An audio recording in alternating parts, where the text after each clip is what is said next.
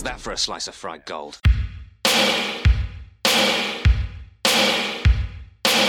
You think this is a fucking costume? This is a way of life. I'll be back. Just a flesh wound. I'm not gonna hurt you. I'm just gonna bash your brains. Take your sticking paws off me, you damn dirty ape! I'm sorry, Dave. I'm afraid I can't do that. It's alive! It's alive! It's alive! I guess everyone's entitled to one good scare, huh? Well, hello, and welcome to. Why are you laughing already, Todd? It made me think. It made me think of that uh, Seinfeld episode where he was talking about the chick's belly button. Hello. I'm sorry. sorry. If you need to take it again, take it again. I'm sorry. I, No, I, just- we're- I don't we're think I've seen now. that episode yet. I'm watching Seinfeld right now, and I don't. Think Wait, you've- that one? You've never seen like every episode of Seinfeld? No, Man, I, I, I'd never I seen restarted any episode of Seinfeld until like a few weeks ago. You had never seen an episode of Seinfeld? Never in my life. Oh, man. Kramer is hilarious. The, yeah, the whole show's hilarious. Yeah, yes, yeah. I only, Kramer I is only knew it. I only knew him from racist jokes. Just And UHF. and UHF, That's but he's Um, great in Seinfeld. That blows my mind that you had never seen an episode of Seinfeld. You're almost Mm. 40 years old, Gary. that's, that's wild, dude. That's really wild. I had never It is- watched it, and I know how popular it was. It was just one of those things. Like I never got around to it. And Jennifer and I actually sat down and we are finally like, let's start watching it. Now we watch it constantly. It's great. I watched it. I like used to watch it. It's in already. I used to watch it like literally every day because on on our local Fox affiliate they would show The Simpsons and then Seinfeld at seven and seven thirty every night, and I watched both of those every single day. I've seen every episode. I just actually restarted Seinfeld myself like a couple days ago just because I wanted to restart it. Uh, I have seen every episode of Seinfeld at least five times. I think. Oh, Super wow. weird because there's another couple we're friends with where they're rewatching it also right now. Yeah. So I don't know. I Just always a great show. I don't know if people ever do this, but when you're driving in your car and you hear a song and you're like, I wonder if anybody else is hearing this exact same song right now. Like, I mean, I know it, I know radio, right? Yeah, yeah. Like, we all are there. But if I'm listening to it like on on my phone on Spotify or something, I'm like, is anybody else listening to this song right now? And uh, especially if it's like more obscure. Anyway, I do that sometimes too with like Seinfeld or Friends, or I know people are watching The Office. You know, obviously it's very popular, but it's just like you always, I don't know. I always wonder like how much do these shows still work with people that people are like regularly watching them. Yeah. And uh, it's weird. Seinfeld's the first one that I'm like watching for the first time, but I know like four or five people that are apparently also watching this show right Yeah. now too. Wow. Uh, you you only got through well hello on your intro to this podcast. So Oh, yeah. And that's, well, I, I feel responsible for that. let's Sorry, pick back guys. up from there. well, hello and welcome to Cinema Shock. I've almost said the that time for some reason. Let's talk a little bit more about. No, I'm just kidding. We're going to get there. welcome to Cinema Shock. It's the podcast exploring the stories behind your favorite cult and genre films. I am your co host, Gary Horn. I'm co-host Justin Bishop. We are joined as always by our third co-host, Mr. Writer comedian Todd A. Davis. Welcome back to the show, Todd. Hey, thanks for having me. It's third, turd, whatever, you you know, however that That's fits. what- no, I said turd. Yeah. Oh, you did say turd? Okay. Yeah, all yeah. Our turd co-host.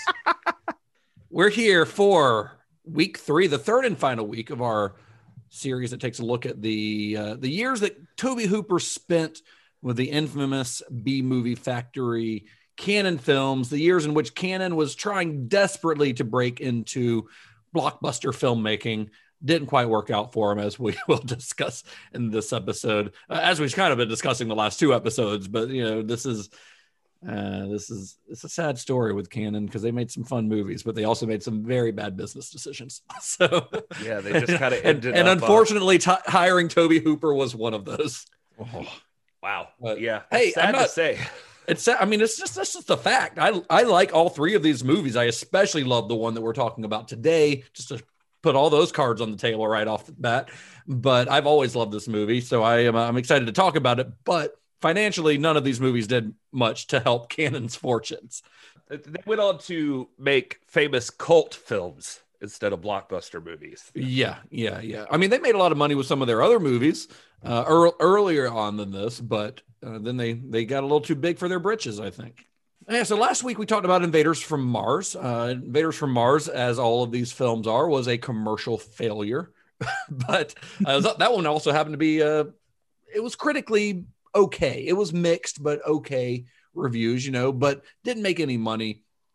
But despite that, Tobe Hooper remained a pretty busy guy. You know, he was, after all, this is the guy who directed the Te- Texas Chainsaw Massacre and Poltergeist, so he still had those to his credit, despite you know some of the past controversies and commercial shortcomings of some of his films. He was still he still had some clout. His name still had a little bit of a weight to it, you know. And his time with Cannon Films, and I was looking at the time frame on this because I, I looked at, you know, I started looking into this movie and I was like, 1986. That's the same year as Invaders from Mars. It's uh, kind of wild that they were released the same year. But his time, the time that he was actually actively working for Cannons, was actually a pretty short period of time. It was like it was a whirlwind of filmmaking over a, a really just a matter of months, honestly. So he finished up Life Force when he he finished up Life, Life Force, the first movie he did for Cannon, and then immediately began pre-production on Invaders from Mars before Life Force had even come out. And then he was still in the editing phase of Invaders from Mars when Cannon tapped Hooper to direct their next film, which of course was a sequel to his breakout debut. And that sequel was released only two months after the release of Invaders from Mars. Wow. Isn't that crazy? And we're talking, of course, about the, the subject of today's episode, the Texas Chainsaw Massacre 2.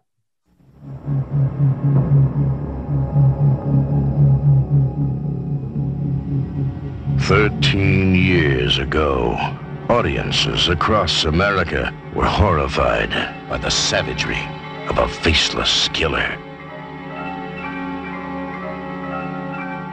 In the wake of this bizarre rampage, he vanished. Now, after more than a decade of silence, he has come out of hiding.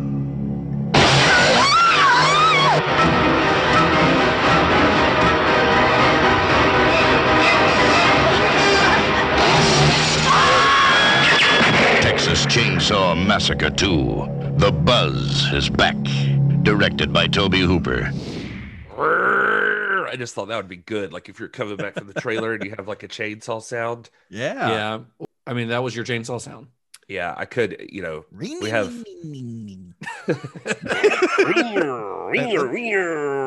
It sounds more like a weed eater. It does sound like a chainsaw. oh, one of the main reasons that this film was put into production and released so quickly is because Cannon really wanted to capitalize on the current horror boom, specifically the success of the slasher movie, uh, exemplified by, as we know, the success of the Friday the 13th and Nightmare on Elm Street franchises. So, of course, who better to capitalize on the slasher film craze than one of the pioneers of the genre? And according to Hooper, though, he'd only intended to produce the sequel. He had intended on handing the directing reins over to another filmmaker, but he was having a really hard time finding a director for it, uh, at least one who he thought would be a good fit for the material that also fit into their budget. So he ended up just running out of time and and he couldn't he couldn't find anyone in time on the time frame they needed so he just ended up directing the movie himself. Now if you've been listening to these episodes and hopefully you have uh, this does contradict some of the information that we've given about Cannon signing Hooper onto a three picture deal with the agreement that the third that the third film would be a sequel to Texas Chainsaw Massacre.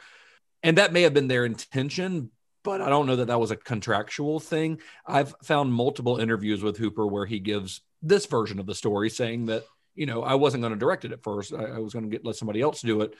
Uh, he says that a lot in interviews, but as always, though, this is kind of just kind of a disclaimer. You know, when we talk about these movies, we're talking about we're, we're getting a lot of this information from interviews with people who are involved and a lot of times these are people discussing events that took place decades ago so there's always going to be some conflicting information because human memory is weird you know so just a little bit of a disclaimer that if you on this or any other series that we do, if there is sometimes conflicting information, it's because that's just how the human brain is an imperfect piece of machinery. Yeah, and maybe their priority really was just having Hooper's name. Like, That's also very true. Yeah. you know, maybe they just that's what they cared about. So he still intended on not directing it. You know, it was just like, yes, Yeah, because even if he didn't direct it, it could, it could still say like Tobe Hooper presents Texas Chainsaw Massacre 2, directed by Joe D'Amato. That would be fucking cool if Joe D'Amato directed uh, Texas Chainsaw 2. It wouldn't be good, but it would be interesting. directed by Brett Ratner. I don't know why that name came to mind for this. I don't know either, but because that's the that's like the worst person that could direct the Texas Chainsaw Massacre movie. Uh, although Michael Bay produced the the remake, right? That is So- true. So, because of the rush nature of the production on this movie, very little time was afforded to little details like pre production and writing a script. So, but in this respect, Hooper's familiarity with the material actually became a major asset. Uh, so, having him in the director's chair was kind of a no brainer because, hey, we're, if we're going to have to do this fast and rush it into production, it does help to have the guy in the director's chair who created the franchise. So, now that he was signed on as the film's director, Hooper went about looking for a writer to collaborate on the film with. And right around Christmas, 1985, Christmas of 1985, so this is just a couple months after Life Forces come out, uh, he contacted his friend L.M. Kit Carson, who, as we'd mentioned, he had almost collaborated on years earlier with a movie called Dead and Alive. Uh, if you listened to our episode last uh, week on Invaders from Mars, then you also know that Carson's son was the kid cast as the lead in that film, Hun- uh, Hunter Carson. And Carson, who uh, from Texas, like Hooper, had first gained notice in the film world as an actor. He had appeared in Jim McBride's mockumentary David Holtzman's Diary in 1967, he, where he played the title character. But he uh, became more known as a screenwriter, and over the years, he wrote or co-wrote several other screenplays. But his breakout came in 1984 when he co-wrote, along with uh, the great Sam Shepard, the screenplay for the 1984 Wim Wenders film Paris, Texas, which also featured his son Hunter in his film debut. So, having come just off the success of Paris, Texas, which when I say success, I mean the film had won the Palme d'Or at the 1984 Cannes Film Festival. Uh, Carson was advised by pretty much everyone he knew not to sign on for a sleazy sequel to the Texas Chainsaw Massacre. They just basically all told him like this is career suicide. Like you just won the Palme d'Or at Cannes, like you could be known as a serious screenwriter, and everyone told him like you're going to get kicked out of the serious screenwriters club if you take Texas Chainsaw Massacre Part Two. But Carson, he you know he'd worked with Hooper before years earlier, and he liked Tobe Hooper. Like he just liked working with the guy, liked the way Tobe Hooper's brain worked. Uh, here's what he would say in a later interview, or actually an, an essay that he wrote. Uh, this is a quote. I know Hooper has a trick for breaking in the back door to true strangeness, real madness.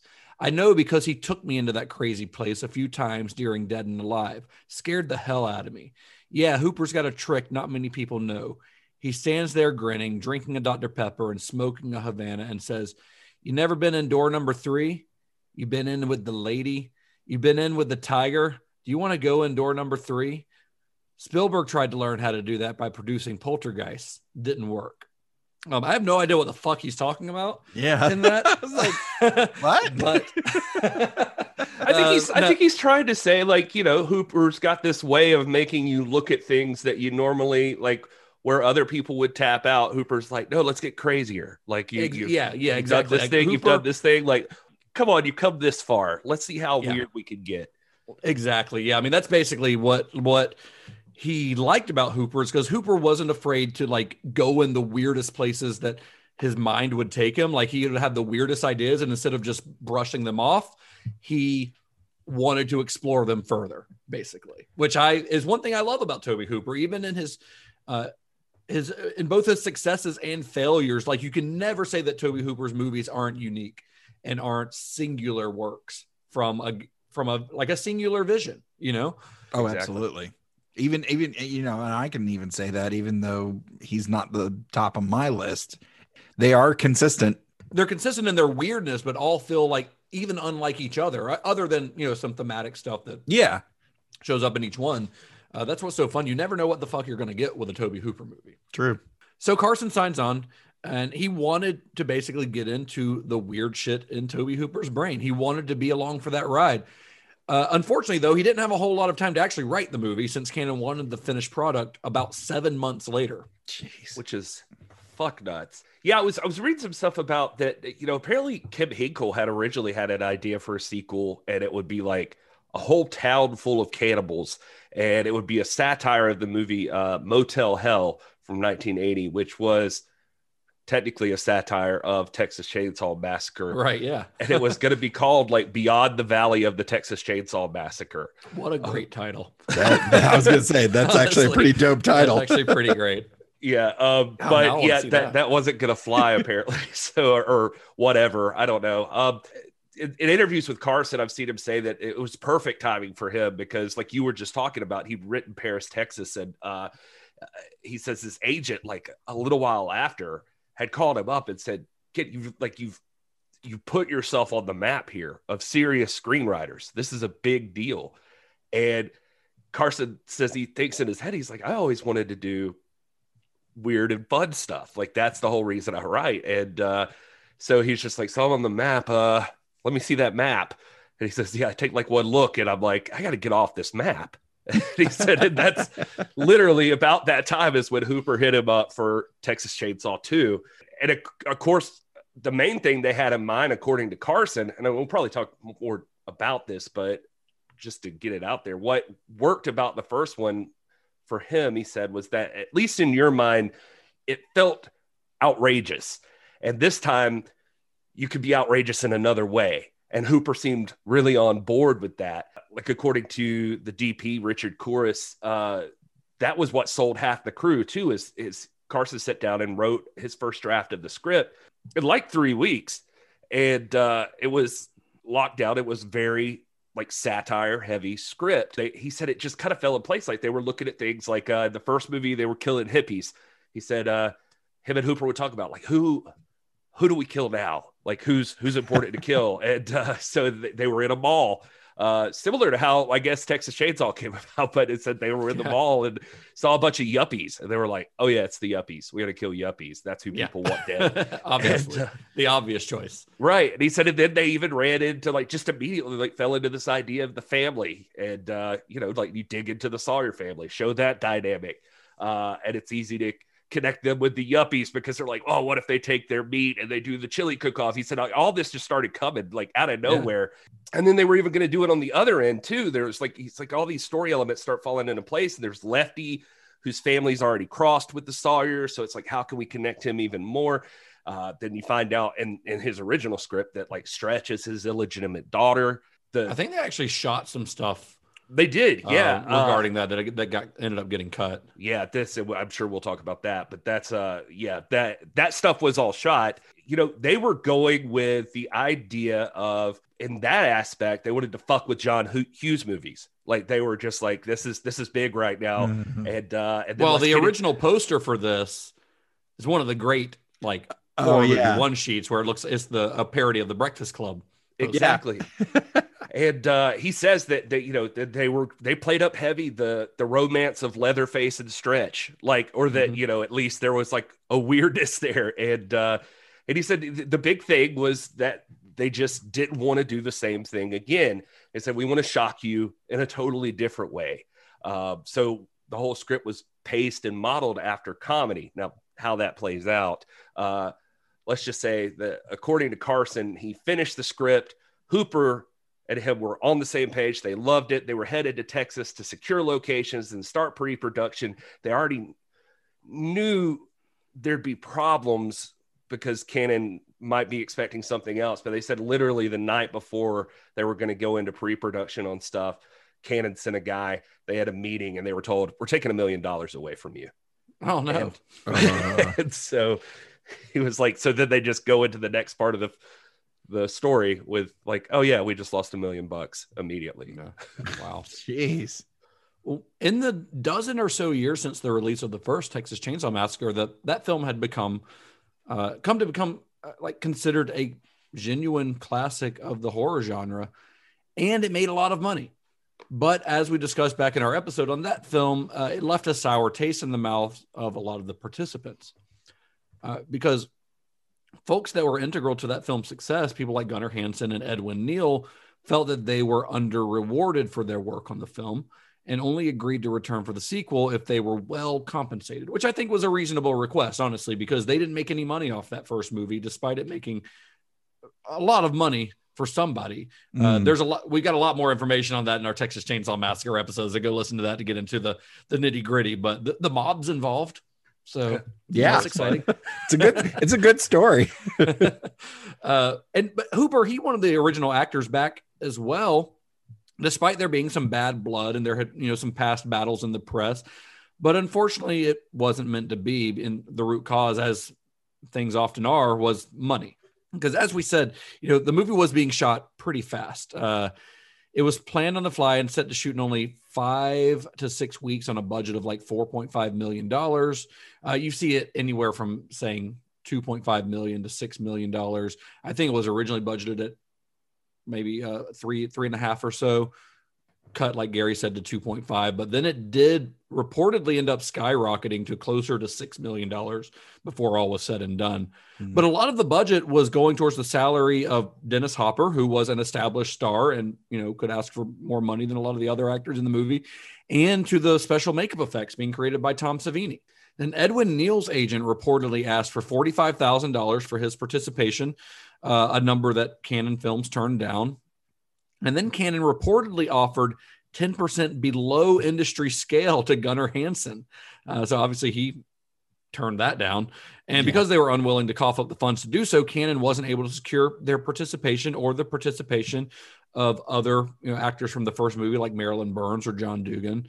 So instead, the film was recast and made without any of them. And the only member of the original cast from the first film to appear was Jim Siedow, who'd played the cook in the original film. Here, he's given an actual name. His name is Drayton Sawyer. Sawyer, get Sawyer? You get it? Yeah. Mm, yeah. yeah. See what you did there. I didn't do that. That was Tobe Hooper. No, that's what I'm saying. I didn't wait, write. this wait, wait. though. You did you didn't I have didn't anything to do with I didn't just write with- this movie. You didn't? Oh, No. all right. all I was four years old. Oh, okay. It actually came from the earlier script where his name was Drayton Chainer.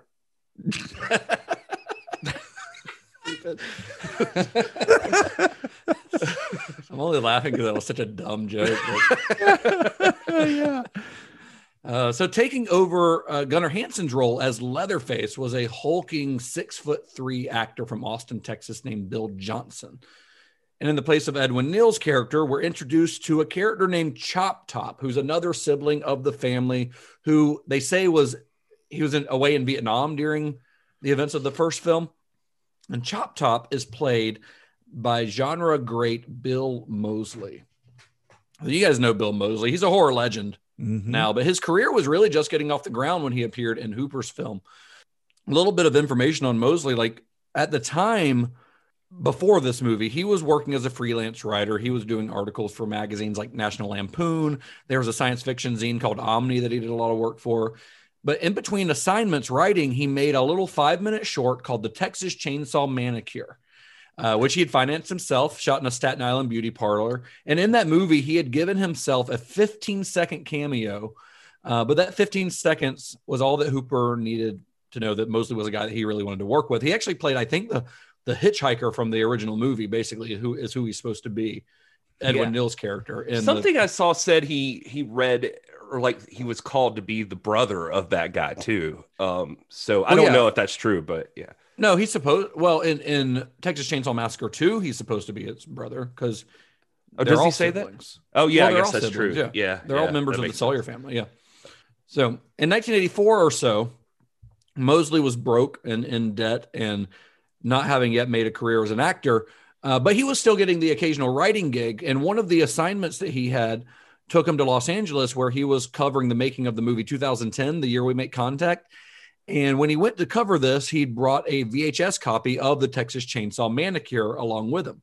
So while he's in LA, he meets up with an old high school friend of his who is now working in the movie business, a guy named Peter S. Seaman, who would go on to co-write Who Framed Roger Rabbit, also Shrek the Third. Well, less fun. Uh, the two of them watched the Texas Chainsaw Manicure together, and Seaman loved it. And he asked Moseley, he's like, "Hey, can you leave me a copy of that?" So he did. And then Seaman and his, I keep saying Seaman, and it's really messing with my brain. I, I, I was thinking of I, that. am I was I'm trying to be over the here, adult man. in the room. That's awesome. Uh, his, Just- his- Just lean his- into it, Justin. Just lean His into middle it. school years had to be rough. Yeah. I mean, honestly, Peter Seaman is his name. Come on. ah. all right. Uh, anyway, where was I? Seaman and his writing partner had an office at Paramount, which is where Tobe Hooper's office was at the time. You know, he thought that Hooper would get a kick out of seeing this little parody film.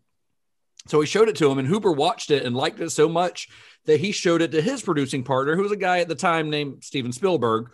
Uh, Spielberg liked it too, and he especially liked Moseley's cameo. So, uh, so Bill Moseley is actually given by his friend Tobe Hooper's number, and he called Tobe Hooper, and Tobe Hooper told him, he's like, "Hey, if I ever do a sequel, I'll keep you in mind." So, cut to two years later, and Hooper kept his word. A lot of a lot of guys who, if they say, "Hey, you know, if I ever do a sequel, yeah, I'll call you," would be bullshitting, you know. But Hooper, he Yeah. meant it, and he called he called up Bill Moseley, offered him a uh, a role. He offered him the role of Chop Top, and Bill Moseley didn't even have to audition. He just gave him the role. That's awesome. And Moseley was paid the SAG minimum, the Screen Actors Guild minimum, which he says was still about six times what he was making as a freelance writer. And then Moseley's agent was able to negotiate another five thousand dollars for him to shave his head so that they could put on the uh, you know the prosthetic of the Yeah. plate, and thus began a legendary horror movie career. And, and and don't be fooled, by the way, because I would have never guessed this. But when you look up Bill Moseley and you learn a little bit more about him, I mean, you think this guy's got to be a fucking nut job. Like he has to be one in real life, Oh, he's just Uh, a dad. but he's just a dad. And He's and just a dad. and and it looks like he comes from the swamp, but he comes from pretty good stock. Like he's out, out of Yep. the Midwest. Like his parents went to Yale, his grandparents went to Yale. He went to Yale. He graduated from Yale. Um, he uh, like his mom was a journalist, football player dad, football player grandpa. I don't know. He, I, I found a quote from him actually. I, when I was just like going down the rabbit hole with him, he says, "As a college student, I never thought my wildest dreams that acting could be my career. I come from Midwest stocks, railroad people, and the idea of pursuing an acting career was a kid to running off to join the circus. It wasn't until I landed the part of Chop Top 12 years after I graduated from Yale that it occurred to me you could actually make a living and a pretty good one at this acting thing. 2014 marked my 30th anniversary as a card carrying Screen Actors Guild member. I've got health benefits for me and my family, a decent pension, and I'm still working. Go figure. he seems like such a nice guy. Yeah, Bill Moseley. yeah. Like, he- talks. He's about very appreciative of his fans. He he does conventions all the time, and he'll often dress as Chop Top at conventions sometimes. oh, that's awesome. Yeah, literally saw an interview where they where he said he's he's he's had to quote the line uh lick my plate you dog dick uh hundreds and hundreds of times he says i Yeah. never get tired of it i'll do it anytime How could you get tired of that line? Or dog will hunt.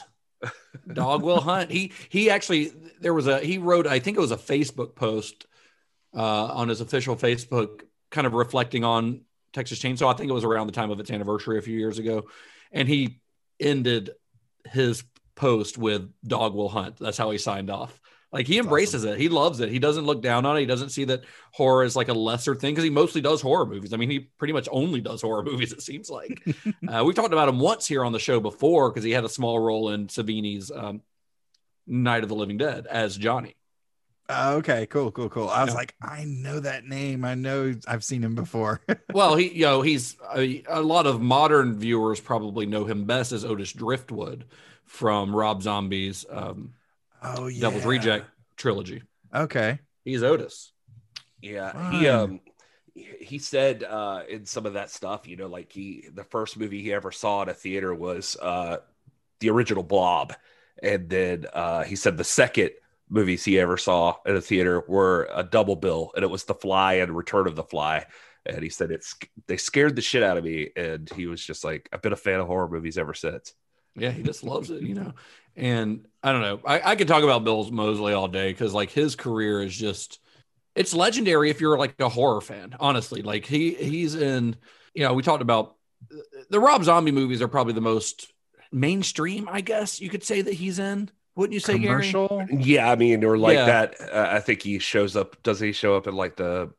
How I mean, the Rob Zombie stuff. I was gonna say he shows up in like the Halloween remake. I think at some point, doesn't he?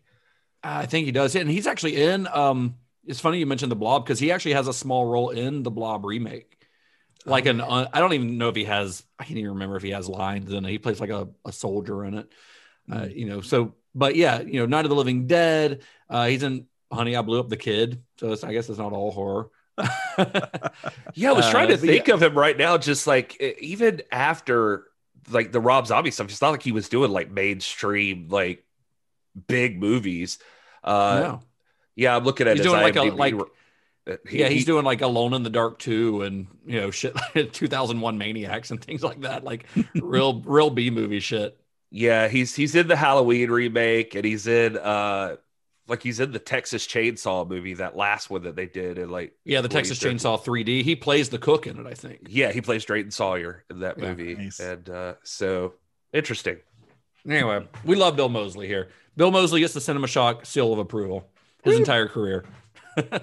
Uh, there's a, if you want to talk, uh, just one more note about Bill Moseley. A really fun one that he's in is called Repo: The Genetic Opera. Have you guys seen Repo? Yeah, I've seen that. So have- it's a pretty short. Not. I'm aware of it, but yes, it's only about an hour love it. long. It's pretty short. It's a musical, but it's got um, Anthony Stewart Head from Buffy in it, and it's it's super fun. It's by Darren Lynn Bousman, who's directed a lot of the Saw movies. Okay, yeah. Spiral, the one that just came out. But yeah, I, I would recommend checking it out. It's not like a it's not like a classic of or any uh, thing like that, but it's fun. It's worth checking out. It's worth an hour of your time. Anyway, we were talking about the cast of this movie. Got off on a little uh, Bill Moseley tangent there, but he's he he's worth it. So, but in other key roles in the film, we've got uh, Ken uh, Evert as Grandpa under obviously a lot of prosthetic makeup. Really great prosthetic makeup, honestly. That that Grandpa makeup is really good, and because they get that camera gets right up on Yeah. his face, and Yeah. like because you, you'd be able to see any flaws in it, and it looks it looks really great. Mhm. And then you've got Caroline Williams as the film's final girl, or really the film's only only girl, uh, Stretch, the the radio DJ. And I love Caroline Williams. Yeah. Uh, she she's great, and she, so she's a native Texan. She'd made her film debut in 1975, but it only played little kind of small roles until she was cast in Texas Chainsaw 2. And she never really had the scream queen career of some of her peers. Uh, but she's worked pretty steadily over the years and continues to, appearing in everything from like she's in Days of Thunder to episodes of Murder She Wrote and Grey's Anatomy. You know, she does a lot of TV these days. Uh, but in more recent years, filmmakers have started casting her in their horror films kind of as an ode to her, her horror movie origins. Like she's in Rob Zombie's Halloween 2. I think she plays a doctor in it, if I remember right. She's in uh, Adam Green's Hatchet 3. And then in 2016, she appeared as a character named Stretch in Sharknado: The Fourth Awakens. I did presumably the fourth Sharknado movie. Uh, oddly enough, I did go on a binge of Sharknado movies once, and I do remember that. And she uses a chainsaw at some point, like she's a DJ, and she she does go get a chainsaw to fight the sharks with and stuff like that. But uh, she she tells the story of like how she got the role as being. Uh, she walked into that room and she had read the script or like her part, and it was it was mainly for that scene of when they first bust up in the radio station and she runs and goes into that room and like bolts the door and all of that stuff. And she said there was this conga line of actresses just waiting outside the studio. And she said the weird part she noticed when she was walking up is that it was so quiet. Like everybody was just keeping themselves going over their lines and like doing all of this stuff.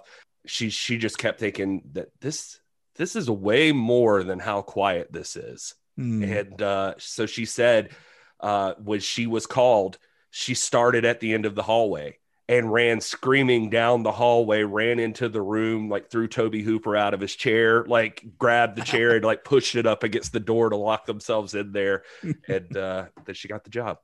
I love it. I think she's great. She's she's in that uh, In Search of Darkness documentary, uh, the '80s horror documentary. She did, she pops up in that a lot actually, and she's really fun in her interviews. I love her in this. I really wish that she'd had more of like a a big like scream queen career because I think she's fun. I think that she's actually a pretty good actress. I mean, in, in the early scenes, like she shows some real range. Like she's really charismatic. I think. Yeah. She also wears cut off shorts very well. I was I was trying to not mention that, but since you did, I just don't want to not mention that? always be the sexist one. It's, uh, How is it Yeah. a compliment, Gary? she's cute as hell. That's what we're trying. She is, yeah.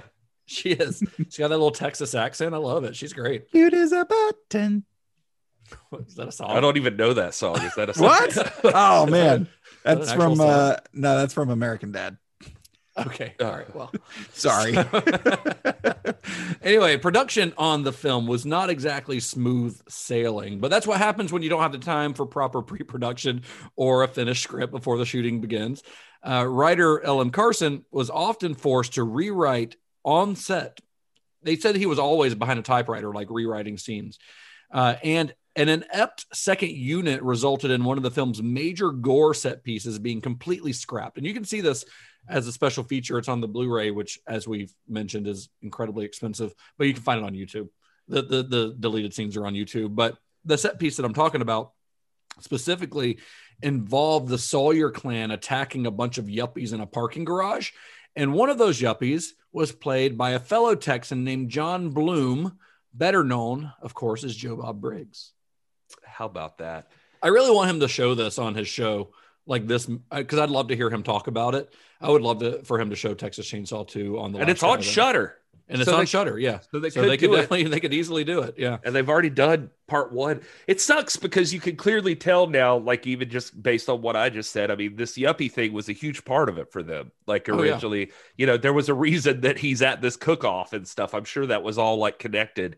And if you think about it, like him driving away, it's probably after like all these people got murdered. That's why Chop Top and Leatherface are cruising down the road in the truck, you know, and Yeah. like it's all, I'm sure all of that was connected. But anyway, I meant to mention earlier, by the way, just as a side note, another person who deserves some credit here is Lou Perryman, who's LG in the movie, and I Yeah, love that guy. I, uh, he, he, but he, you know, he. I, I don't know that we've talked about it much, but he was Tobe's first assistant director in Eggshells.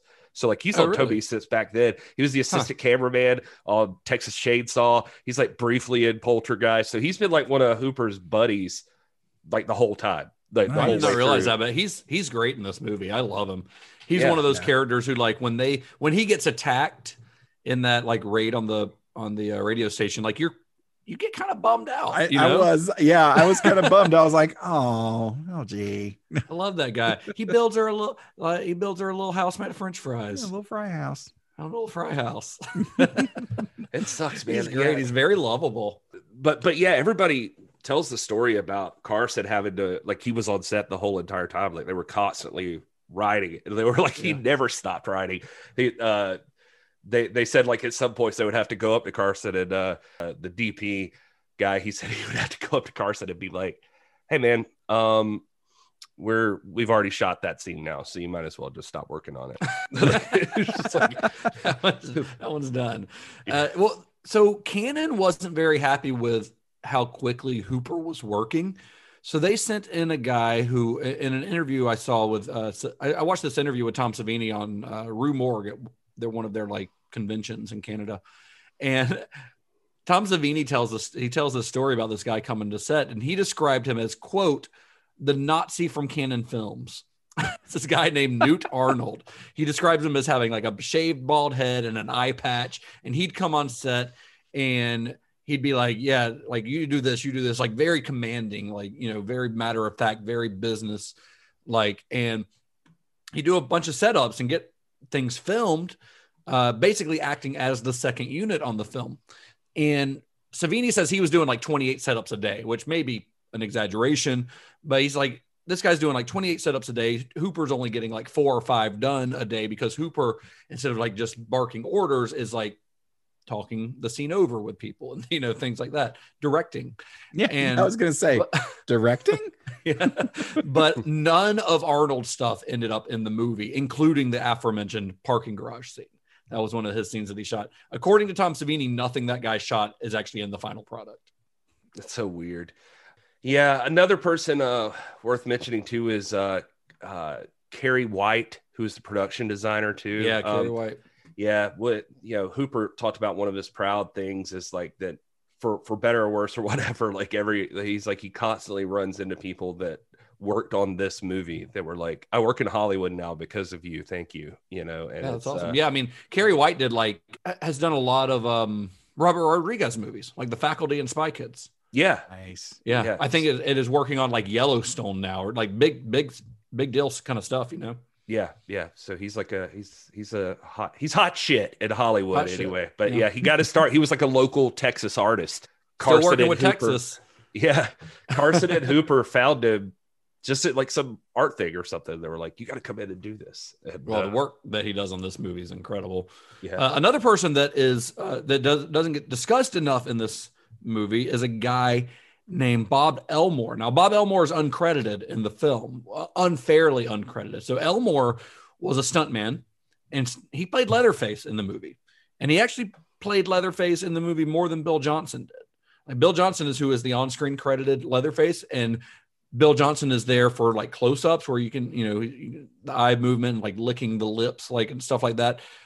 But pretty much everything else in the movie involving any kind of physicality, which is most of Leatherface's scenes, it's Bob Elmore, who's this big dude, uh, you know, like, and and he was forced to act. Like there are scenes where he's like, I'm not an actor, but like Tobe's basically directing him as if he's an actor, like the uh, the scene where he's attacking Stretch and and you know cutting the ice in Mhm. between her legs, you know, where she's got her legs spread and he's cutting the ice. Like that's actually Bob Elmore, and that's a big acting scene for Leatherface. But they had a stunt guy doing it, so I feel like we need to give Bob Elmore a little bit of love because the movie didn't credit him because he was a he's a stunt guy, and the stunt guys don't often get credited in films, un- unfortunately. But a lot of the he worked with Savini a lot. I actually found out a lot about him in that same interview with Tom Savini. It was actually a panel with the two of them talking about this movie like the scene where Leatherface has the the the chainsaw stuck through him and it's coming out of his back, like that was Bob Elmore, and that's a killer like um an uh, effect because the chain is running, Mhm. and I don't I honestly don't know how they did it. Like they talk about it in that interview, but they don't explain the mechanics of it, like how they made it look like the chain was running while going through a guy. Uh, so, Pretty awesome. But we know Tom Savini; he likes he likes his magic tricks. oh yeah.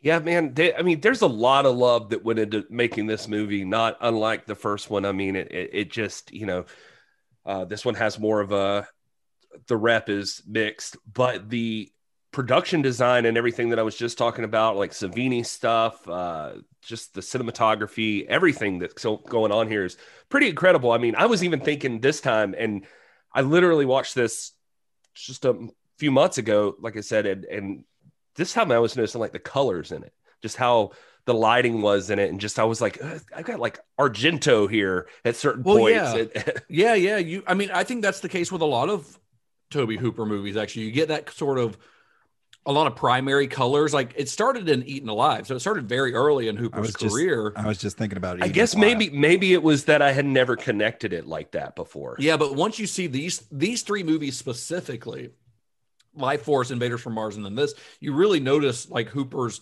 very surreal, very unrealistic lighting. Because in Invaders from Mars, especially when they're like when they're on the Martian spaceship, you get a lot of like blues and reds and very like creep show feeling Mhm. like primary color lighting Mhm. uh, that is I think is a really great touch and it's a really great stylistic uh, flourish. I think.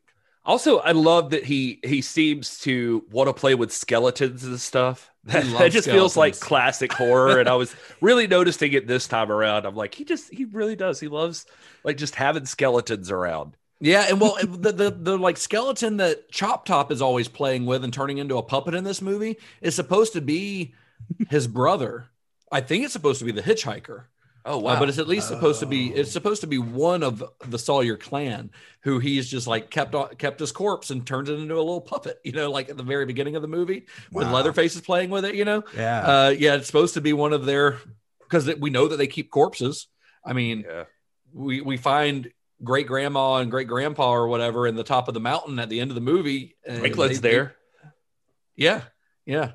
They So, they kept why- Franklin and his Why do you ask Franklin? Like, if you're going to keep anybody, Franklin? Franklin would be the last person on that list, I would think. But it's a trophy for him. Well, they had it's get probably they walk by him and they're just like, Sally, and they like slap it in the face. Yeah, that's just like that's how they get out their aggression every now and then. They just smack Franklin's corpse in the face. Well, here's what an editor of Starlog magazine sta- said when he visited the set of the film. The pressure was on Tobe Hooper. Cannon Films was demanding that lost time be made up and that the movie be ready for release by late August, a schedule that seemed impossible to me. But Tobe was not barking at people and showed no visible signs of the 12 hour a day, seven day a week marathon that he had lived since the 1st of May. Tobe was a man totally in control of his production, aware of everything, answering questions, remembering things, helping, solving, creating. And I like that quote a lot because it's once again kind of fighting against the reputation that Tobe Hooper got in the wake of Poltergeist, where people Yeah. said that some people were saying like he seemed like he didn't know what he was doing on set. And this is a guy saying like Tobe Hooper knew exactly what he was doing at all times and was totally in control. Uh, and I really, I really dig that, Yeah, even though he was under intense pressure on this movie to get it done in time. For sure. Yeah. and they they had this like weird thing about I, I just saw like extra just like cutting getting it down to 90 to 100 minutes was like a huge priority for them uh For for Cannon. for cannon because you can Yeah. have more screenings in a day Yeah. and make more money Yeah, of course. And the film did manage to be finished on time, but then, of course, it hit another roadblock, as Tobe Hooper movies tend to do. Uh, that roadblock was the MPAA, who we know is no friend of Tobe Hooper's. Uh, they refused to give the film an R rating. So, ins- rather than go back uh, and and be released with the dreaded X rating, which is just a death sentence for any movie, uh, Cannon, to their credit, released the film without any rating at all, much like George Romero's Dawn of the Dead had back in 1979. The problem with that, though, is that certain newspapers refuse to advertise an unrated film, and some movie theaters refuse to show them, which means fewer places showing the movie and fewer advertisements. Yeah, I would. I mean, nowadays, I would think something like that would actually draw more people in. Did that? Well- was that was that the case here?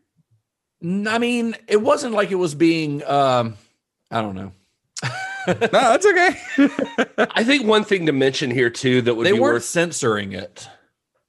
You know, Mm, so which I think is kind of what you're referring to. They weren't censoring it; they were actually doing the very opposite of censoring it. They were allowing it to be shown uncensored. But wh- whether that enticed more people or not, probably. But if there's not a theater around showing it, then that doesn't matter. right, right. Um, one thing that I could not find anywhere else, and maybe you guys did or something, but it was the only place I found it was direct from the mouth of Carson. Was that they had put together quickly a screening of this film, and they showed it. And I, I swear to God, I think he says at con, but maybe not. Maybe it wasn't there. But they put together the screening to get it ready, and it was everything they, they had worked on built and they showed it at this screening and the audience loved it. Like they were laughing the whole time. And uh, it was very funny but he said that he looked over at tobe and he said he could just like see like tobe just like realize that's not okay anymore or something. Like he he said he turned to him and said we're gonna have a problem.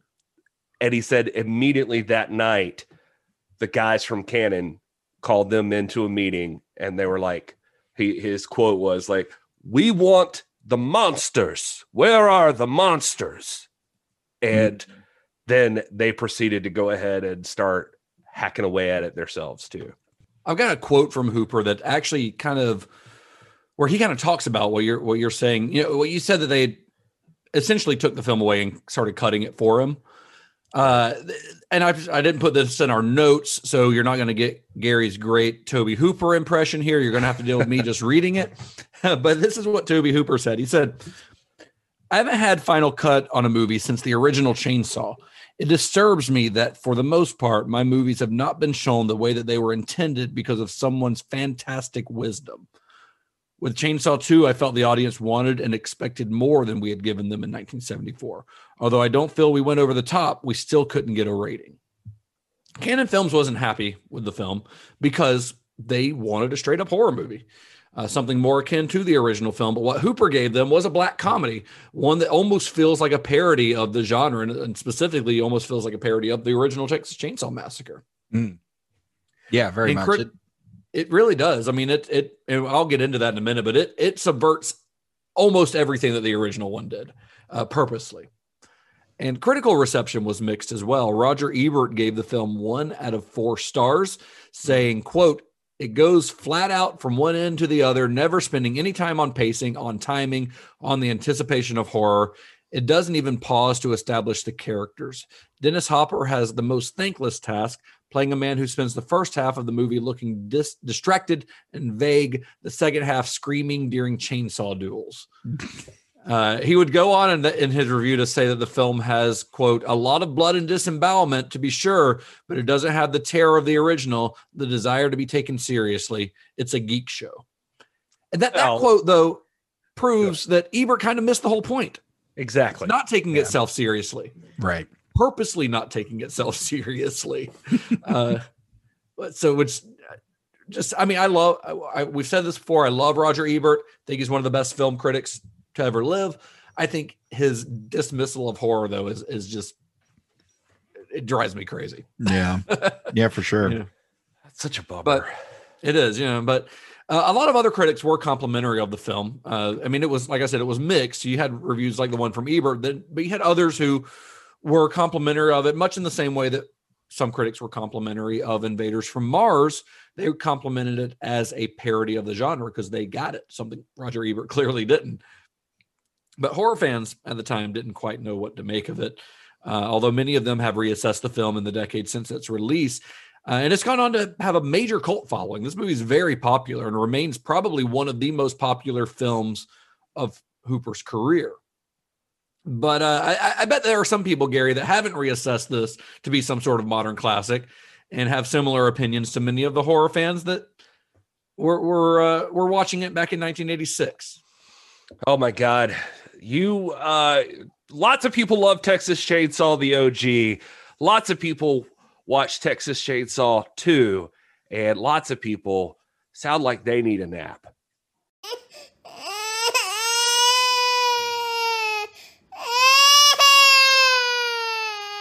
If there was a vote of negative 3097, I would have picked that.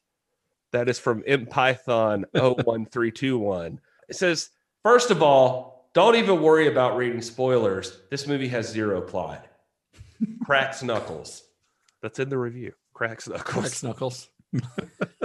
All right. A few of my good friends and myself rented this a few years ago because we were all fans of the original and also slightly fans of Dennis Hopper. And I must say, this movie did one thing to me that no other film had to this point accomplished. It actually made me dumber.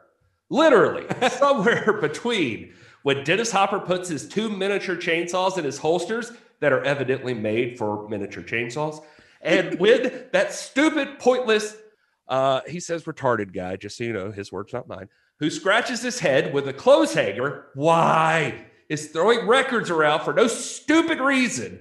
My friends and I just began staring blankly at each other. Come to think of it, I don't even remember if we finished it. I could go on for days about how terrible this movie was, as well as how irritated I am knowing that at least 233 people in the world considered it to be a 10 out of 10. I warned friends and people on the street never watch this. I want to tell the entire world, but I can't. Now, who am I and why should people care what I have to say? I don't know. I consider myself quite a well broadened fan of movies. I have seen thousands, and I'm going to school for film. This is, without a doubt, the worst. If you still insist on seeing it, then do so. But make sure you have no valuable objects lying around when you do, because you may end up throwing them in a fit of rage. Terrible does not even begin to describe this. Ooh. Wow. Ouch. Ouch. Boy, went off. Yeah. Jeez. Finn Ray says, half star. Couldn't even finish this. Fuck you, Tobe Hooper.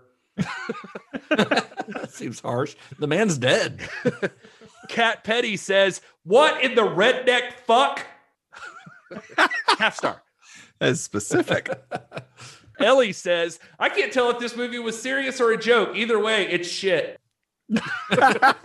These all sound like Letterboxd reviews. Are these all Letterboxd reviews? They are. Those Those were. Letterboxd users are snarky. um, I mean, I'm one right. of them. So I had to throw this one in for for you'll you'll know why just a in just a moment. The original movie is awesome, and it still disturbs me no matter how many times I watch it. I hope Kim Henkel is sorry he wrote this. It's like he just said, let's take a great movie I made before and turn it into a Rocky Horror Picture Show trash festival. Yes, the original film had humor, but it was pitch black humor, and you have to almost put yourself in a psychotic state of mind to laugh at it. It was also very realistic, so realistic you feel like you're there in the situation. This, however, is the exact opposite. Leatherface manages to take a chainsaw through the stomach and still be able to fight Dennis Hopper. That stupid guy Tex, or whatever his name was, cuts his own throat and survives. Grandpa's still alive despite 12 years in, from the original film. I just took him as a very frail old man in the original, but in this, he's a zombie. The list goes on. I regret every second of my life I spent on this. I am very ashamed with Kim Henkel. I will only forgive him if he takes this as a sequel without connection to the original. So obviously, there is a problem with his review. Well, Kim Henkel had nothing to do with this movie. Just saying. what? Who? leave, leave Kim Henkel alone. And I Does he think that? Does he mean Tobe Hooper? You think? maybe, maybe he does. And he's just saying Kim Henkel the whole time. What an idiot! All right, final one. I swear to God. Oob on Letterboxd says one star. Not joining the cult on this one. It's goofy as shit, reportedly, because nobody appreciated Tobe Hooper's comedic stylings in the original Texas Chainsaw Massacre, and he wanted everyone to know how damn fine of a satirist he could be. Nothing funnier than someone insisting how funny they are, after all. Granted, the set design is top notch. The underground cathedral of grotesque is an amazing achievement, both in the sprawling caverns full of corpses and Christmas lights, and the enormous dining room from hell with its sheer oppressive openness standing in the stark defiance to the inescapable doom it holds. Now I'm all out of positives. Otherwise, I fucking hated this movie. Hated Dennis Hopper's ludicrous wind in the key and I'll act nuts chainsaw night. Hated Leatherface being reduced to a sexually conflicted spin on sloth from the Goonies. Hated watching Bill Moseley eat his own crisped up scar tissue from a hot wire hanger. I hated the overbearing chainsaw as a dick imagery. I hated the upteeth bad horror movie take on look how hollow the American family dynamic really is, man.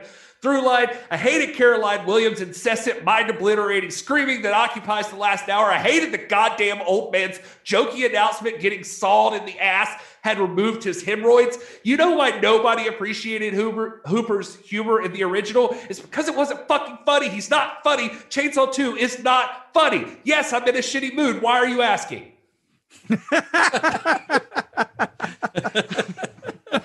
oh man. Well, okay. So now I have to wonder because we know Todd was not a still mind-bogglingly uh, not a fan of the original Texas Chainsaw Massacre. Stand but this firm. is- Stand firm on that.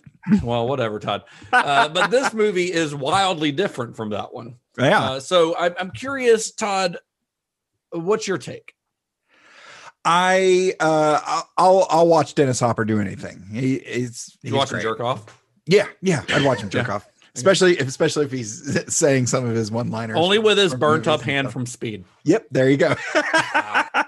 um That's real shit. uh, I uh, yeah, I mean, this has got a lot of same type of stuff and I can see this not being someone's favorite movie in looking at what Tobe Hooper has done here. I really I I I definitely enjoy this more than the original. I- Just because it's it's just fun and I feel like Texas Chainsaw the the first one just it wasn't it wasn't fun. And It's not trying to be fun. The first one's I trying know. to fucking torture you, and yeah, and it was just not every movie know. is supposed to be fun. But I agree that this one is a lot of fun. yeah, this is Uh, a lot. But I don't think I don't think the first one not being fun is a point against it. I don't think that's that's not the point of the movie. Well, okay, fair enough. Um, I don't know. I, I feel like the characters are slightly are at least slightly more developed. Um, and I feel like it's just a better made movie. Uh, kind of wish you know they had had a chance to I, a budget, um, to do this with the original. I, I feel I feel like I feel like the original just could have just could have been better. Uh, for all the I'm love, here to don't me bash the original Texas. Chainsaw Massacre. Pe- Todd. People love it. I get it. People love it. It's it just didn't work for me.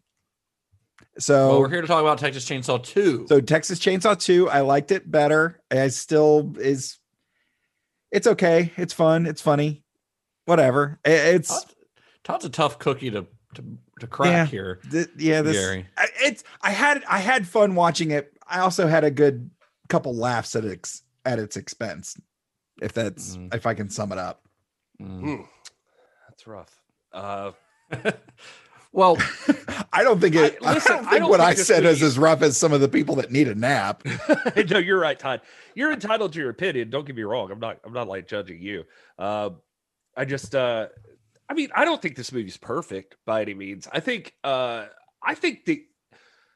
By the time they enter the tunnel, it's a little longer than it needs to be for me, and uh, I know that a lot of people disagree with that. Like, I just feel like there's a lot of that chase that's just. I- don't know. It loses me sometimes in there, but otherwise, I do like I think I would have liked it more had the original concept of like Stretch being the daughter been played out and there were like some actual uh connections there to like give it some more heart maybe. Um I think I think that that would have helped it a lot for me to just be more invested in the characters but I, I, I mean, there was the one reviewer who mentioned how stupid it was for Stretch to go do this thing. I always just take that as like horror person does stupid horror thing. yeah, But- I mean that's just that's just something the genre does. I mean, I I I mean I already told you guys I love this movie. I really love this movie. I think it's a ton of fun, uh, and I love how wild it kind of gets. You know, we we joked last week that I think I, I read somebody calling this Tobe Hooper's cocaine trilogy, and you can really feel that uh, influence here.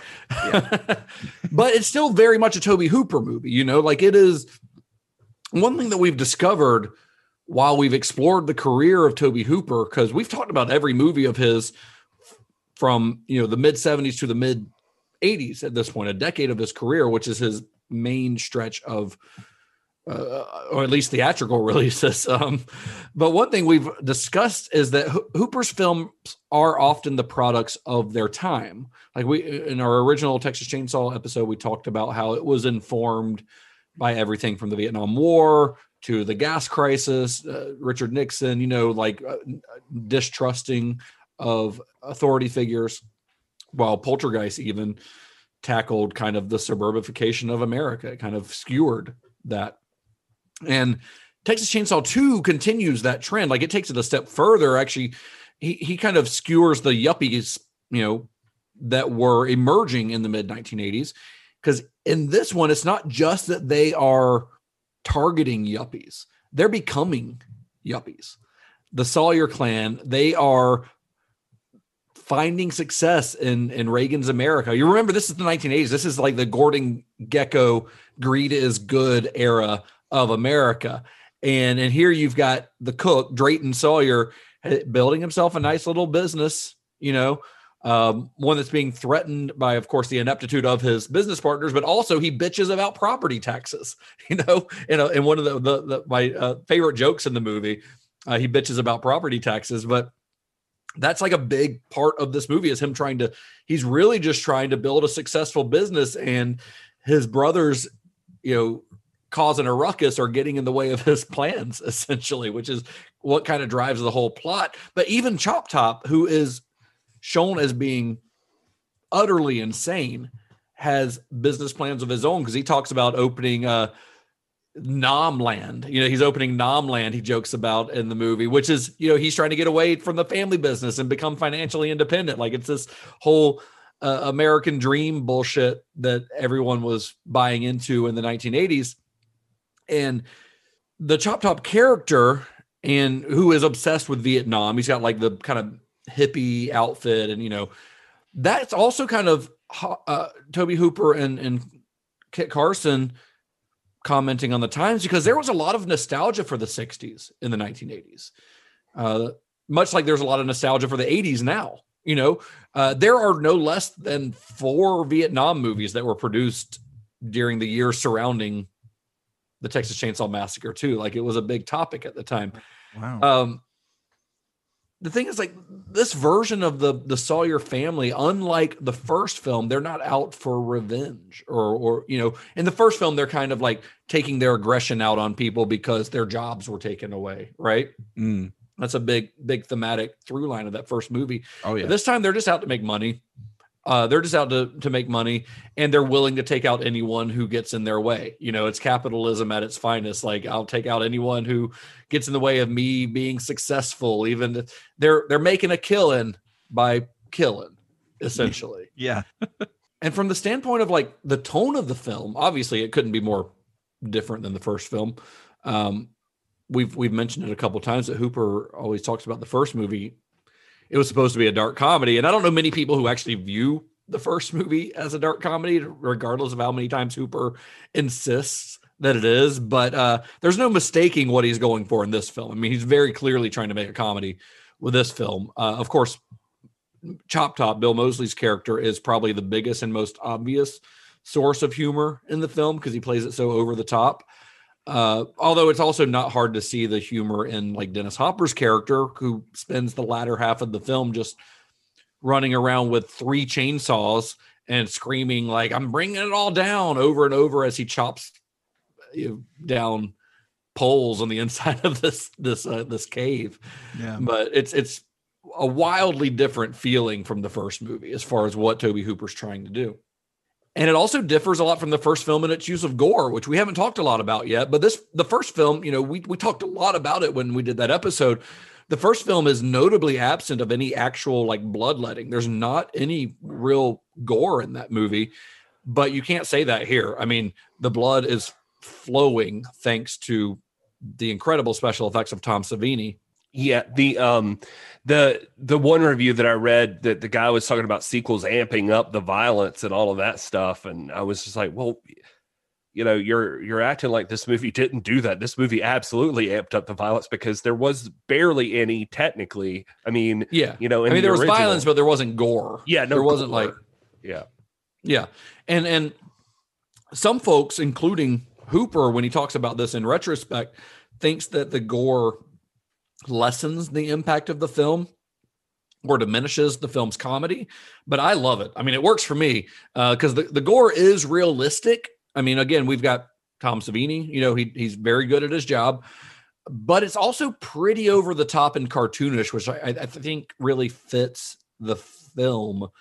Uh, I mean, look at LG. Like when he after he gets his face carved off, he's walking around. He still spits out his like dip in Yeah. or his tobacco even after he's got his face carved off. I mean, if that's not a cartoon, I don't know what is. right. But with by by doing these things, by making these decisions, Hooper kind of completely subverts what the audience expects from a horror movie sequel, which is part of what I love about what he's doing with this movie. And then another example of that is so in, our discussion of the original film, we kind of or I, remember mentioning how Leatherface or other members of the, the family, they don't really have any interest in their victims in any sort of sexual way. Uh, to them, like Sally Hardesty and her friends are just meat. They're just a source for meat. There's nothing sexual about it. Um, but this one definitely goes in a different direction because Leatherface is horny in this Yeah. movie. Yeah. He is a horny. Uh, he's it's like he was a child in the first movie and now he's like a teenager and he's like hitting puberty and getting horny. And because they they clearly make the chainsaw like a phallic symbol Right. in this one. Yeah. yeah.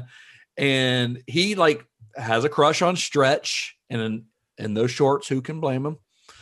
And we see him we see him plunge the saw like there's that scene where he plunges the saw into the ice you know it's like right between her legs. He's got the saw right between his, her legs. Like that's a somewhat heavy handed you know very clear the chainsaw is a penis kind of scene you know Right. uh, and then and then the, the the chainsaw gets like stuck in the ice and he's trying to get it out and it definitely looks like he's like like pumping and grinding like he's fucking basically in that scene and then there's a scene not long after that Don't where- act like you've never fucked an ice tray. Don't knock until you try it, fellas. and then there's a scene right after that where he clearly is like jizzing in his pants You- did you guys notice that I don't Yeah. think I there's a scene where he like actual- he like convulses in a way where like oh leatherface just creamed his pants uh, which it's not the first time that's happened in a tobe hooper movie because it happened in the funhouse Yeah, that's true. remember the monster there Yeah, Oh, yeah. uh, but I mean, it, he's a teenager. It's gonna. Ha- it's, it happens. I gotta say, Yeah. you're being really immature this episode, Justin. Me? There's a lot of semen You're, talk in this. you're the problem this episode, and it's just fun is- for me to be able to say that.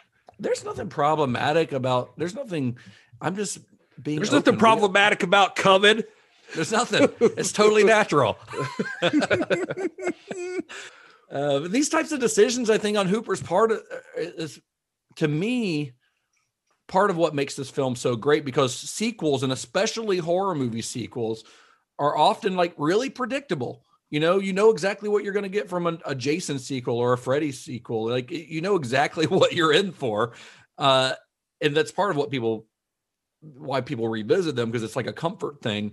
But by taking it in a completely unexpected, unconventional direction, Hooper's kind of keeping the audience on their toes. He, he's giving them something that they haven't seen before and had no idea they were going to get. And I mean, the movie even subverts its the expectations that it creates for itself. Like Dennis Hopper's character, the way they introduce him is like he's going to be the the hero who saves the day at the end, Mhm. but he just turns out to be another crazy person Yeah. and he's running around with chainsaws being just insane and if you think about it he does little to nothing to actually help at the end of the movie uh, he's just he's just creating a bunch of property damage you know i mean he gets in a cool chainsaw fight but it doesn't really amount to anything Yeah. i do Except love our except our enjoyment. yeah i mean i do love dennis hopper in this movie he's a He's- blast He's got some great lines and just I don't know. He's Dennis Hopper really well. He's method, I think. Anyway, so he Yeah, he actually, uh, according to uh, the stuntman who played Leatherface, he would before scenes where he had like dialogue scenes with with Stretch, he would spin around in circles on set to get himself dizzy, and then uh, like stop as soon as they yelled action, so that he's like sitting there kind of like woozy and weird and like just gives it gives him a, a weird look to his eyes when he's talking to her in dialogue scenes like what a fucking weirdo like just do drugs i mean he- he- I mean, he he was doing plenty of drugs anyway. smoke Uh, crack like a normal person, Dennis. And then the the final, I think the final like entire half, I'd say half of this movie takes place in the Sawyer like their underground lair at that old abandoned theme park, which is a great another example of just great production design from a Tobe Hooper movie. Uh, it was filmed at this place called like Matterhorn in Texas, I think in Prairie Hills, Texas. Uh, this like closed down theme park, like the mountain that you see is is that, and they filmed some stuff in caves around there, uh, caves uh, like the tunnels and stuff. Which again, Gary mentioned Cary White earlier, but I can't stress enough how good Cary White's work is here. Like that underground layer of the Sawyers is, I think, it just an incredible set Yeah. an incredible No, set. it's and really it's another, it's playing again into Hooper. You know, we talked about this last week, but Hooper's kind of fascination with these like underground, like the world underneath the these inescapable realms that you know that that keep popping up through all of his movies. Mm. like the you know the carnival and the funhouse has the all the like tunnels underneath it or the the martian spaceship from invaders from mars that we talked about last week which was all underground you know? Uh, all, and a lot of this underground stuff i think we brought this up in texas chainsaw massacre if, if i remember correctly but it kind of recalls alice in wonderland because what we talked about i think in that episode was the the tea party you know the the fi- that final dinner scene kind of being Marilyn Burns is Alice, and this is her fucked up Wonderland. Uh, and that happens to be the only scene from the first movie that they actually kind of recreate in this one. But her going, you know, in these tunnels is very much like Alice falling into the tunnel and going into Wonderland, which is a metaphor that Rob Zombie 100% ran with with House of a Thousand Corpses. He even had her in an Alice uh, dress, I think, right? Wasn't her her Halloween costume in House of a Thousand Corpses like an Alice, like a little blue dress? yeah, I Oh, guess yeah, it was. So she's in Dr. Satan's lair, which is very, very inspired by Texas Chainsaw Massacre Part Two, 100%. I mean, they even yell, run rabbit. I remember Otis, Bill Moseley's character, yelling, run rabbit, run, you know, when she's running away in that, which makes you think of the White Rabbit, you know, from Alice in Wonderland. Yeah, that's true. Tobe Hooper's got a thing for Alice in Wonderland. I think you know a lot of his movies has that have that underground, like people go underground and they're in a different world. Wow. Well, before we wrap it up, guys, do y'all have any? We like to do this segment that we call further viewing, and uh, I'm just curious uh, if you guys, what if you were showing Texas Chainsaw Massacre two and wanted to do a double feature and not do it with Texas Chainsaw Massacre one? Uh, what other movie would you? What would you pair with this one? What would might be a good double feature with this one? I uh well, Kat and I actually watched this together as uh she does graciously with me with with any movie we decide to watch. Has Most she of liked this- any of these movies yet? Very few, very very few. She's so Yeah. happy you joined the show, Todd. yeah. but uh but she loves me and she loves you guys, so she does watch the movies along with us. But after this, uh, she she was not feeling it. She, she was like I need to cleanse uh the palate a little bit, but I love Dennis Hopper and we ended up watching the first Speed and uh it was so wacky uh, it was such a wacky fun uh back to back of seeing lefty and then howard payne Yeah, and again uh, roughly about a decade apart yeah. and it was a lo- it was a we actually had a blast that was a really nice double feature for us It's pretty fun. Gary, Yeah. you got any? Oh yeah, I mean, I would say uh, I'm gonna leave Zombie to you because I know you've got him in there probably. Like you have. No, I to. don't. I actually thought that was too obvious, so I left him out. Okay, well, if you haven't seen House of a Thousand Corpses or uh, the the uh, Devil's Rejects, then clearly you you should check those out. Yeah. Um, the uh, my my big ones were actually uh, I think Joe Bob did this one too, just for the record. But uh, there was a movie called uh, Slaughterhouse that I think is pretty close to this, and just like the the mood of it is kind of similar. Uh, it's from '87, and that was a good one. Also, I know people will hate that I keep bringing this movie up, but if I if I do anything like Joe Bob did, I guess I'll pass on uh, Return to Horror High because I swear to God, I feel like they have similar moods as well. Yeah, yeah, they're both funny. You know, what Yeah. you mentioned Motel Hell earlier too, and I think that would be a good one. Yeah, yeah, that's a that's a great one. And so, yeah, definitely, definitely those, and, and maybe even Evil Dead Two would fall into this category. Well, Oh, Evil Dead Two is actually my would actually be my pick. Okay. Uh, Evil Dead 2 is what I would do because the, the the fun thing about Evil Dead 2, the reason that I would pair it is because one, they were both released the same year. They were both released in 1986. They were both forced to be released unrated.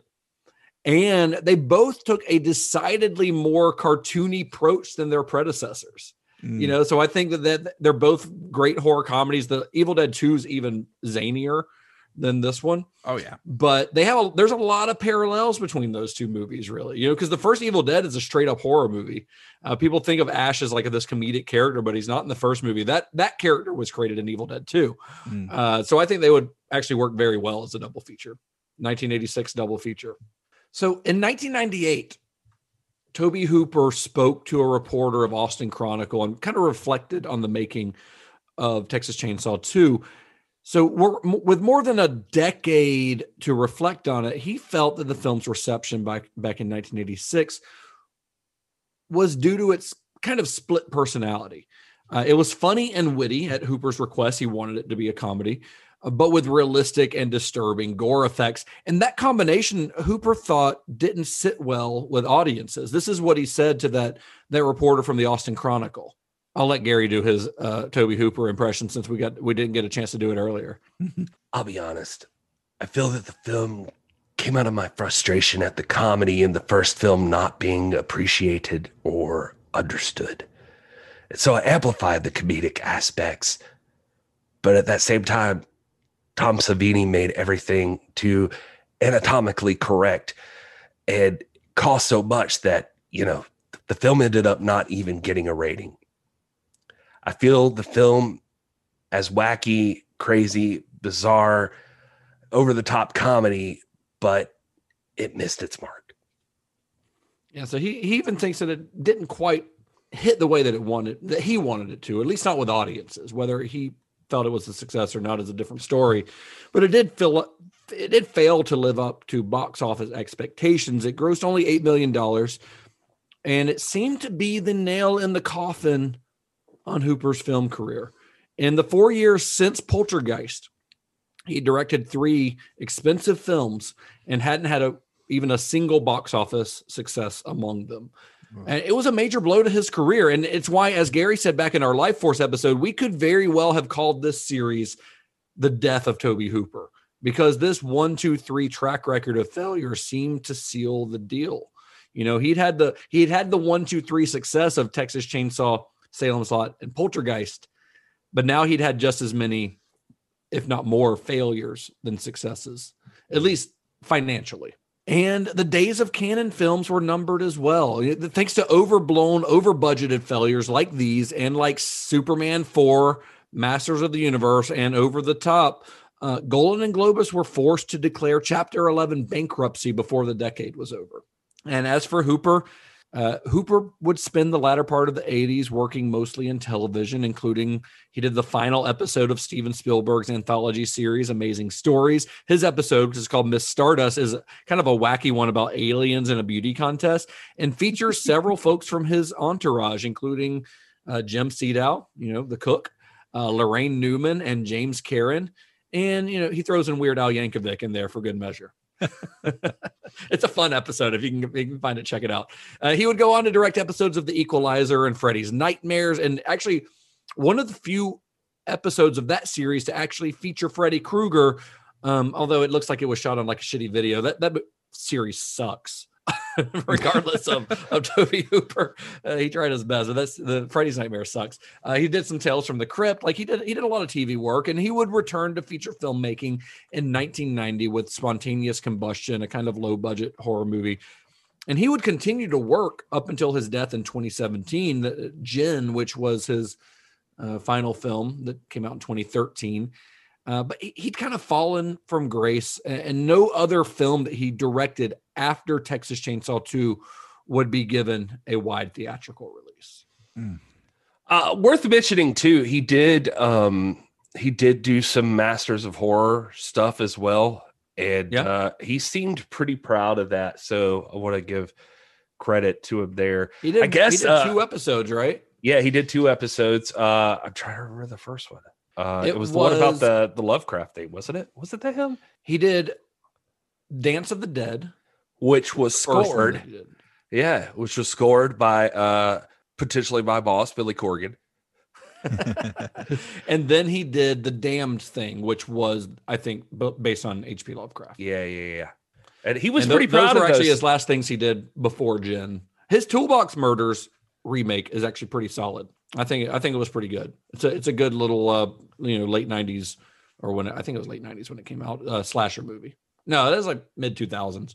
0304 something like that but yeah that's a pretty fun little movie uh, he did body bags you know with with john, john carpenter. carpenter. but he didn't in the mangler i remember liking the mangler when i was in high school and saw it but i think it was straight to video you know he didn't do anything else after this this basically killed his it didn't kill his career as in like he wasn't able to work after this but he wasn't able to get like another poltergeist. Nobody was slapping his name on something to sell it for sure. Right. Mm. Right. So which is kind of a bummer because as we've talked about, like Tobe Hooper was a he's a visionary guy, but I, I don't know that his I don't know that his aesthetic and his vision was made for mainstream audiences. Honestly, I think it's a, maybe a little too weird. I don't know. I, I'm not saying that I don't understand studios' hesitance and, and that sort of thing, but it, it is funky. Like, I mean, through this series, we've seen what he does with uh, Tobe Hooper with no money and full creative. What does he get? He gets Texas Chainsaw. Tobe Hooper with money uh, or with little money and full creative, you get like uh, Eaten Alive and uh, then you get like uh, Tobe Hooper finally given like all the money and creative, and he gets Poltergeist, and it's like, and nobody thinks that he actually did it. Yeah, and nobody thinks he yeah. actually did it. So, so it's just, it's a sad state of affairs because he's clearly the kind of guy that is like, if you're gonna sign on Tobe Hooper, let Tobe Hooper go. yeah, that's kind of what you have thing. to do. Let him do his thing exactly uh, and, or Lifeforce, where he was given the money and the creativity or the creative freedom, and then it wasn't properly pushed, wasn't properly marketed. Like it was, people didn't know what they were getting in for, so it it, did, it wasn't given the chance to succeed. Hmm. That that's kind of Tobe Hooper's whole career. He wasn't given the chance to succeed, you know, even after even after he had already succeeded. so so the original concept of this thing like when i pitched it to justin initially was the tragedy of tobe hooper and it was based strictly off of watching texas chainsaw from joe bob briggs on shutter on the last drive-in. And seeing the passion in that guy when he talked about tobe hooper and uh, especially during the ending of the texas chainsaw episode um, it really like stirred something in me if i could just be like use a weird term but like i was just like god who is this guy? Like i don't know enough about tobe hooper. Clearly i don't. And so uh i, I think that that's how sometimes a lot of film passes along you know? It's like if somebody feels something for it and cares so much about it that they share it with the world. And and so that made his passion for it made me want to study tobe hooper more. And you know, and therefore like it passed it along. And like you guys are with me and we're passing it along in our own way. I guess uh if if I could, I wanted to when Tobe Hooper died, Joe Bob wrote an obituary for Tobe Hooper, and he was kind enough that I wrote him an email, and uh, he responded and was very cool and sent me the obituary that he wrote for Tobe Hooper. I, I kind of wanted to read the end of the obituary for Tobe Hooper that would pick up about where this was for him. Uh, essentially, he had you know he he he he runs through Tobe Hooper's life and he he basically talks about the poltergeist incident and he even said uh, up until this point you know so many years later there was a cameraman assistant cameraman that apparently worked on Pol- poltergeist telling the story to a blogger that he watched Steven Spielberg ghost directing poltergeist and he's like this libel just gets passed on and on. And he was like it just keeps going. And, and he's like this guy wouldn't even have had access to directorial meetings or any of this stuff. And you, you could tell joe bob really loved john bloom really loved tobe hooper. He talks about basically getting to the point that you know this screwed him over and gets him to the point where he works with cannon and that's where i'm going to pick up here. And i'm just going to read you this. Referring to texas chainsaw and poltergeist is where he's picking up here. He says, twice successful, twice cursed. Tobe Hooper seemed to be the only director in history who couldn't get work even after two movies that earned more than $100 million each, movies that would both be acclaimed as classics. Time and time again, he was asked to prove himself. Even as Poltergeist took to the suburban multiplexes by storm and Chainsaw continued to play drive ins, overseas territories, and midnight movie houses, after a five year censorship fight in France, Chainsaw opened on the Champs Elysees in 1982 and had grosses higher than Superman. For a 1983 re release by New Line Cinema, the gross was 6 million, an unheard of figure for a nine year old film that had already been released on video. Chainsaw would end up being seen on more than in more than 90 countries, sometimes dubbed, sometimes subtitled, sometimes marketed in an almost unrecognizable way and it would sell out special screenings all across the country it was in. Its appeal, for better or worse, was universal. No matter, after Poltergeist, Hooper was forced back into the independent film world. The only reason he agreed to do the first sequel to Chainsaw is that an Israeli owned Cannon Films promised to finance two other pet projects of his, which we've discussed a little bit. He got a $20 million budget for the superb Lifeforce, which had mixed reviews but poor box office. He followed that with the remake of Invaders from Mars, which got good critical reception but underperformed. Then, to satisfy his obligation to Cannon, he reluctantly churned out Chainsaw 2 with a $4.5 million budget. The film made money, and over the past 15 years, it's acquired status as a cult favorite, but it didn't have the power of the original partly because Hooper chose not to use Henkel. Instead, he asked Kit Carson of Paris, Texas fame to write it. Maybe it was ahead of its time, but the comedic treatment of the Chainsaw family, Carson envisioned it as the horror version of The Breakfast Club, just didn't fly with the serious fans of the original. And everyone who worked on part two that I've talked to thought Hooper seemed detached and unchallenged. There were other attempts to revive this magic. In 1988, New Line decided to make yet another sequel it obviously set in California with none of the original cast and with a director who didn't appear to know what universe he dwelt in. Then, 20 years after the original film was released, Bob Kuhn, one of the original investors, convinced Henkel that he should write and direct yet one more sequel, set the day after the original, ignoring the storylines of the two films released by Cannon and New Line. Return of the Texas Chainsaw Massacre was budgeted at $500,000, then $800,000, and ended up costing $1.5 million, again raised from Austin investors. The movie should have been a hit. It was certainly the best written, best acted, and best directed of all the sequels, and it had the star power of Matthew McConaughey and Renee Zellweger, who were unknown Austin actors when Henkel cast them, but had become names before the movie released. But the release was sabotaged by Hollywood agents trying to protect their clients and management at Columbia TriStar that was embarrassed by an inherited project that they wanted to quickly play off on video. By then, Hooper was running as fast as he could to get away from chainsaw typecasting, but he always struggled, taking television work, The Equalizer, Freddy's Nightmares, Tales from the Crypt, making occasional low budget features like Funhouse or Spontaneous Combustion, financed by people hoping to repeat the chainsaw success story. By the 90s, he was sufficiently well known to have his name above the title in the anthology film Tobe Hooper's Night Terrors, and he was sufficiently respected by ABC Golden Boy Jeff Sagansky to be entrusted with the pilot for Sagansky's pet project of 1996, Dark Skies. He continued to work in both television and film until most recently he finished out his theatrical film career with the remake of Toolbox Murders and the disappointing Mortuary. I'm not really counting his final project in 2013, which was financed and produced in one of the few places in the world where the Texas Chainsaw Massacre had never been released, the United Arab Emirates. Like almost everything else in Hooper's life, the production of Djinn was plagued by local politics, censorship, a delayed release caused by government concerns, and so many hands in the pie that we have no idea what he intended.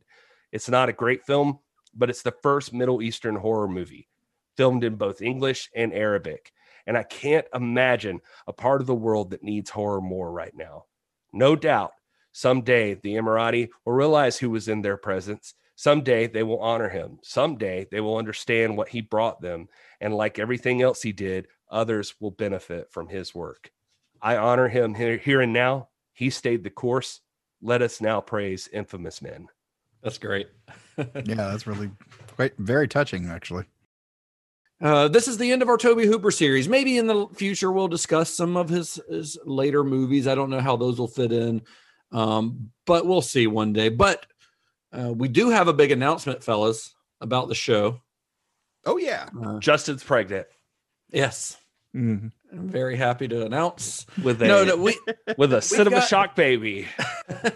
it's just, it, so we've got we do have a uh, an announcement. Of, I guess this is a pretty big announcement, right? This is a pretty big deal. If you're a regular listener, it will. If be. you're a regular listener, this is a big deal. But we we think it's going to be good for everyone involved, including our listeners, and definitely including us, and including the quality of the show. So next week, we're not doing an episode. that's, that's basically the announcement. Next week, we are not doing an episode. We are starting with our next series on this podcast. We are going to be going to a new format, a new release format, where we're going to release episodes every other week instead of weekly, like we've been doing for the last year. You know, because we've been doing this for almost a year now. Oh, um, wow, yeah. Instead of instead of uh, going weekly, we're going to go bi-weekly i guess that's right bi-weekly is that every other week anyway mm-hmm. every other week and we're doing this for a couple of reasons uh, the main reason is as you may have noticed listening to this series if you listen especially if you listen to our old podcast this is a lot more research heavy like me and gary take some pretty deep dives into our research on here and i am we, also on the show well, Todd, you're an integral part of the show. Uh, you you're experiencing this in real time as the audience yeah. experiences the information. You know, you're you're the you're our audience surrogate. But yeah, it's a lot of work uh, doing yeah. this. It's a lot of work to put in all this research, and there are weeks where I wish that I had more time. That I think I could have that I could do a better episode if I had a couple more days to to look into things. Also, there are weeks where I don't, I'm spending all my free time writing notes and researching and reading books and you know, listening to commentaries and uh, doing stuff related to the show. And I would like, you know, we, here's the thing me, Todd, and Gary all have, we're all married. We all have full-time jobs. This we don't get paid for this podcast at all. This podcast cost us money, you know. Yeah. Uh, Yeah. and we've all got other things going on and it's been it was one thing when the whole world was shut down and we didn't have anything else to do because we couldn't go anywhere but we we're sitting at home all the time but it's another thing when i can you know me and my wife can go hang out at a bar somewhere or, or go on a little road trip or something you know Mm. uh, and we want the time to be able to spend with our family. So basically, what you're getting out of this as a as an audience member, I think, is one you're going to get better episodes because we're going to have more time to prepare for them. And I I think the episodes we've been doing are great, but it's because we've been like, like I said, I'm spending every waking minute I have working on this shit. Uh, and now I don't have to do that, and I can even get I can give you more information. But you're also going to have happier hosts. You know, we're, we're going to be able to uh, have a more uh, more full life. I think because and also Todd and Gary both have their own shit going on. They both have other podcasts. Todd's got Computer Resume. Gary's got This Is Pro Wrestling, which is blowing up like crazy, and he's going to have to start traveling more for that, which is awesome. But it also means that there are weeks when Gary's not going to be here to record. Uh, so doing this every other week release is going to give us the opportunity to do that without having to do episodes without all three of us here. Mm. So I think it's going to be good for everyone. I think it's going Yeah. to be good. And that doesn't mean that like there will be weeks where in between main episodes we're going to be releasing some bonus content. We're still kind of playing with format on that, but it's going to let us play around with the format of the show a little bit too. Uh, so you're going to get some additional stuff in addition to like the main episodes, if that Yeah. makes sense. Yeah, so you're getting a higher quality show plus uh, some new bonus content, and uh, and we get a little bit of breathing room. So it's a win-win all the way around. I think it works for the listeners as well that you know you guys get to have more time to enjoy the movie. Maybe maybe Well- you know in between like you you get a chance to check out the actual Yeah, yeah. And we know that like these episodes can run long. They can run two hours easily sometimes if there's a lot of information about the film available to us. And I know that I personally, you know, d- different people have different ways of listening to podcasts, but I mostly listen to it to a podcast in my car. And listening to a two hour podcast takes a while. So Yeah. it gives you more time to listen to the podcast before the next episode comes out, and hopefully gives you more time to be able to like check the movie out and watch along with us. You know, which is easier to fit in if you've got a couple of weeks in between each one uh, to to squeeze that episode in, so you can watch the next one along with us.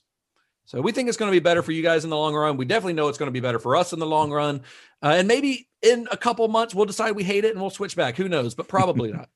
because I know we've got a, we've all got a lot of shit going on the rest of this year now that we can actually do stuff. Uh, but I do think the episodes are going to be considerably uh, even better than they- they've already been. And I think we've been doing great content so far. But hey, if we can make it even better, uh, I mean, quant I'll, I'll take quality over quantity any day of the week. Absolutely. 100%. We want to make these episodes the end all be all for like resources on some of these movies. So Yeah. it uh we want to make them as good as can be like that you feel like you've learned everything there really is to learn about this film. Yeah, exactly. Exactly.